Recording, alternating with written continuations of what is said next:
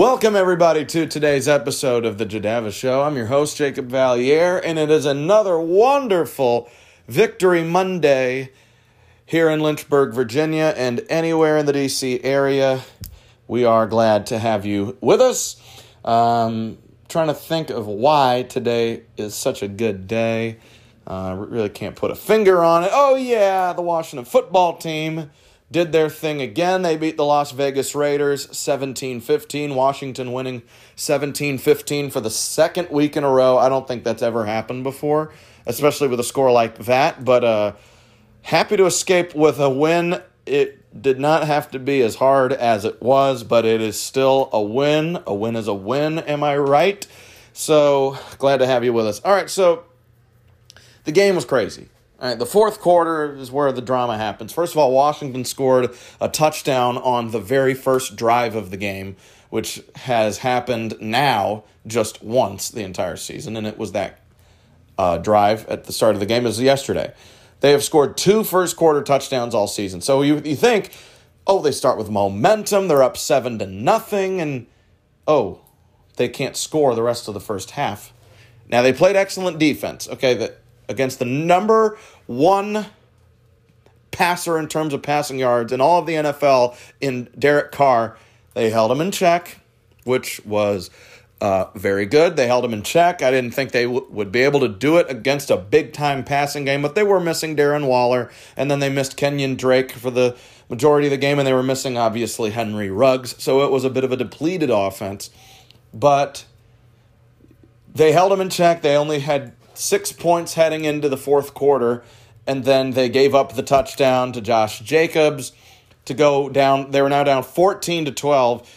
And then Heinicke, with about 10 minutes left, there's an opportunity there to potentially take the clock down, maybe hit him with the dagger touchdown drive that you did against Tampa Bay a few weeks ago. Uh, well, nope, that's not what happened. They threw an Heinicke threw an interception, albeit not his fault. His arm was tipped. Uh, Raiders go down and kick a field goal, and then Washington, with 2.22 left, goes down and hits a field goal of their own with this guy named uh, Brian Johnson, who I had never heard of before, but evidently he can kick 48 yard field goals and make it unbelievably dramatic in the process. Um, I was definitely nervous. I mean, the, if you watch that kick, it's like tailing at the end, and then it just gets in at the very last, like it stays in at the very last second. I, it, it, I thought it was going to be no good. 37 seconds left. It's good. Washing up 17 15. The first play of the very next drive for the Raiders. This is their time to go down and uh, kick a field goal of their own. And Derek Carr unloads a 60 yard pass to Zay Jones.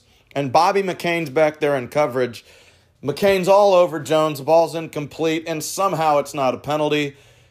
I mean, my heart stopped because they call a penalty right there. It's over. The Raiders are down at the 15, 12 yard line. They kick a field goal, like a 31 yard field goal to win it, and that's it. It's over. Um, and so it, it, I, I can't believe it that it happened the way it did, but Washington pulled it off. Um, and I keep saying this, and I, I think I need to emphasize this when I'm talking uh, about Taylor Heinicke, but he is literally Tony Romo. And it's a coincidence because Washington does play Dallas next, but he is Tony Romo. Because if you remember Tony Romo, here are some things about how I remember Tony Romo, former division rival of the Washington football team. The Cowboys were really never out of a game. Every game was competitive. It was always tight with Romo. Okay, it was always a tight game. Um, there was an occasional gut wrenching interception. Heinicke threw one in the fourth quarter. He did it week two against the Giants, did it week 13 against the Raiders. Just throw that gut wrenching fourth quarter pick. You think it's going to be a difference maker. And then now, twice Heinicke has bounced back to lead game winning drives after throwing a gut wrenching fourth quarter interception. That's happened twice this year. That would happen with Romo he would kill drives with some overthrown passes. It just sometimes you just would Romo would throw a pass on third down that was way over a wide open receiver's head, and you thought, well, dang, maybe if we had an accurate quarterback, this drive would extend a little bit. so those are the negatives. Occasional gut wrenching turnover, overthrowing passes on big plays. Sometimes it just felt like he was stuck in neutral for large parts of the afternoon, Romo and now Heinicke, but then you're never out of the game. Romo always found a way in the last couple of minutes. Uh, people forget, oh, you know, because Tony Romo has a legacy of some sorts of being a choker. Oh, Romo chokes. Yeah, yeah, he, he did, but a lot of quarterbacks choke. Okay, Aaron Rodgers has choked. Russell Wilson's choked. Patrick Mahomes has. Even Tom Brady has choked in big games. Everybody has. Tony Romo had 29 career game winning drives. One year he led the NFL with five fourth quarter comebacks. He had 24 of them in his career. But everybody believes he's a choker. Taylor Heinicke has four game winning drives in six wins this year. He always finds a way. At the end of the game, put the ball in Tony Romo's hands, put the ball in Taylor Heinicke's hands. Good things are going to happen. He plays with a reckless abandon, Heinicke does, just like Romo. Plays with a reckless abandon that is rare to find in quarterbacks.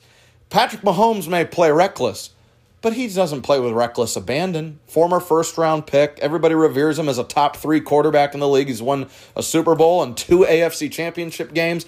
He knows that his job is never going to be in question. He's already done plenty.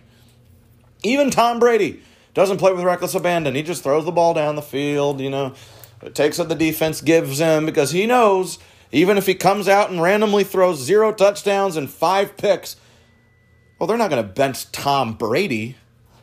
No, of course they're not going to bench Tom Brady.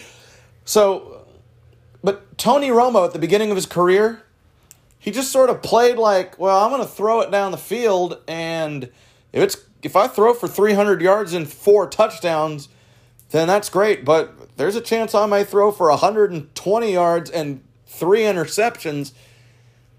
But he plays with a reckless abandon, like if I screw this up, it's over it's over. Like uh, Tony Romo knew, if I screw up bad, my career is over. Because I was undrafted, spent the first three years, three and a half years without a single pass attempt. They're just going to send me right back to the bench and I'm never going to play again. No one's ever going to value me again. And Taylor Heinicke plays that way. And there's something, and Kurt Warner played like that. And early on, Brett Favre played like that. And there is such a value to a quarterback that plays like that because you know what? They give everything they have. They make every every play is on the line for them. They play like it's the last one. I got to make this play. I could get bent. Taylor Heinicke's like I could get benched for Kyle Allen at any point today. I don't want to play like that. So, look, the locker room loves him. The locker room, the locker room loved Romo. They love Taylor Heinicke. They'll run through a brick wall for Taylor Heinicke in that locker room and he's got the experience. He's started 11 games this season. Okay? He's seeing a lot of different coverages. Things aren't really it, he's only going to get better, you know. The more experience you get, it's not the worse you get, it's the better you get. Okay? And so that's my evaluation. If Taylor Heinicke wins 4 of the next 5 games to finish the year with 10 Lord willing 11 wins, then that's your starting quarterback next year. You just found him, Washington. You just found him.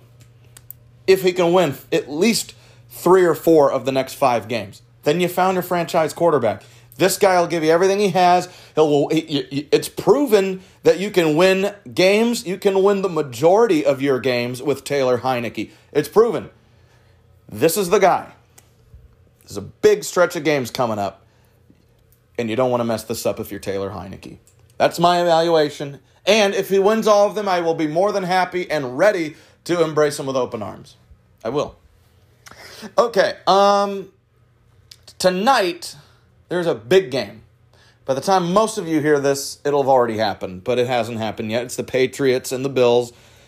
Uh, the winner of this game will lead the AFC East. If the Patriots win, they will be the f- number one seed, and the Buffalo Bills will be the seventh seed with a half game advantage on the seventh seed. but if they if the Bills win, they're the second seed. The Tennessee Titans are the number 1 seed in heading into week 14 and the Patriots are the 5th seed. Ravens 3, Chiefs 4, and then everybody else I think I think the Chargers are in the hunt right now um, and the Bengals. I don't know. I don't remember. But that's how it will go down. But remember when the sky was falling on the Patriots? Tom Brady leaves, the Patriots go 7 and 9. Tom Brady and his team wins the Super Bowl and you think, well, the, it's over. Belichick or Brady was way more valuable to the Patriots than Belichick ever was. Okay. Got it. Cuz cuz washed up Cam Newton somehow winning 7 games for you that somehow equals Belichick can't coach anymore because he almost went 500 with a completely washed up quarterback and no offensive talent. Yeah, that is that really how we're going to evaluate Belichick? So what did he do in the offseason? Spent millions upon millions of dollars on the offense. Kendrick Bourne, Nelson Agholor, uh, going out and drafting Mac Jones. Okay, they were serious. We're going to totally flip this offense on its head. And what happened? The New England Patriots are a win away tonight from being the number one seed with a game and a half advantage in their division for number one. This is my thought process on Mac Jones.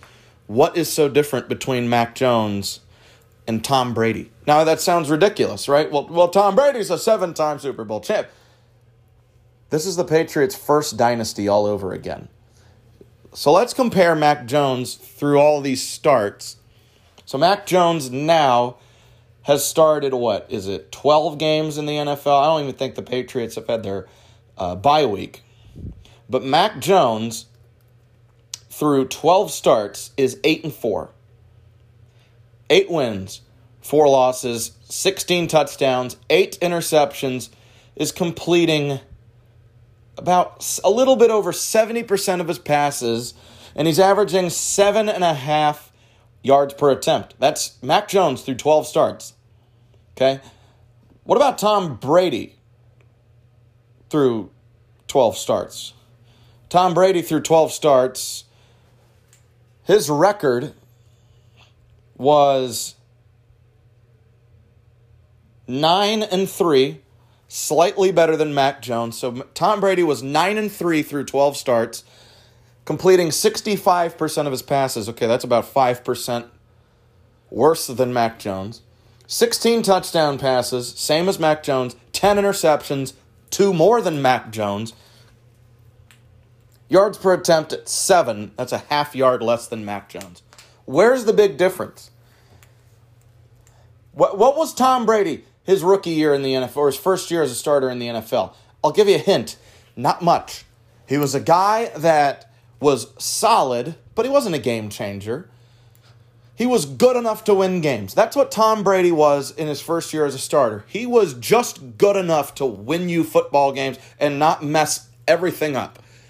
That's what Tom Brady was. What is how would you describe Mac Jones? He's not nothing special. He's not the athlete. Okay, Mac Jones isn't the athlete that Justin Fields is. He's got not he doesn't have the cannon that Patrick Mahomes or Josh Allen has. Okay, he no one's going to ever accuse Mac Jones of having any of those things. But what does he have? An excellent coach, an excellent play caller, very nice shifty wide receivers and a good run game and an incredible top five defense. Mac Jones has the exact same situation Tom Brady had in 2001, where he basically just had to take what the defense gave him, be a game manager, and let your defense win you games. That's what Tom Brady did his first few years in New England. That's exactly what Mac Jones is doing right now. Where's the difference? They play the same style of football. Just take what the defense gives you. Just Throw those little check downs when there's a play down the field, make it. But it's a lot of short stuff, intermediate stuff, like throw the ball 10 to 15 yards down the field when you're really being aggressive. But he's not Josh Allen. He won't blow you away with his arm. He's not Mahomes. He's not going to throw it deep every play like Mahomes and Allen and Aaron Rodgers and Russell Wilson. Look, the Patriots, when they lose, it's tight. It's a close loss. Like the Buccaneers, they only lost by two at home to the reigning Super Bowl champions who had a clear quarterback advantage. They only lost by two. And when they win, they crush teams. They blow out teams when they win. Okay, so they win, it's a blowout. They lose, it's close. They just play excellent defense, play efficient, mistake free offense, and outcoach the other team, which is not hard when your coach is Bill Belichick. Where are they different now from when they were 20 years ago? This Patriots team can totally win the Super Bowl this year. Totally. I'm not going to pick them to win the Super Bowl, but they can. Mac Jones is certainly good enough to win. It's it, it's shocking. They found the next Tom Brady. Now, I'm not saying Mac Jones is going to be Tom Brady. He's not going to win seven Super Bowls or four MVPs. I'm not saying that's what Mac Jones is going to be. But they have found the exact right guy for that system. And for that reason, I give the Patriots a lot of love. They can win. They could win a Super Bowl with Mac Jones. I'm going out on as as long as Belichick's there. They can win a Super Bowl. Gonna go out and say it right now. All right, that is it for me. Uh, those are the two biggest headlines for me. I wish I could talk more about yesterday's games. I'd like to get on here later on in the week to talk about them. But as far as it goes for me, I'm your host, Jack, Jacob Valier. This has been the Jadava Show. Hail to the football team, winners of four straight. Cowboys next week, big one. Uh, we'll see you then.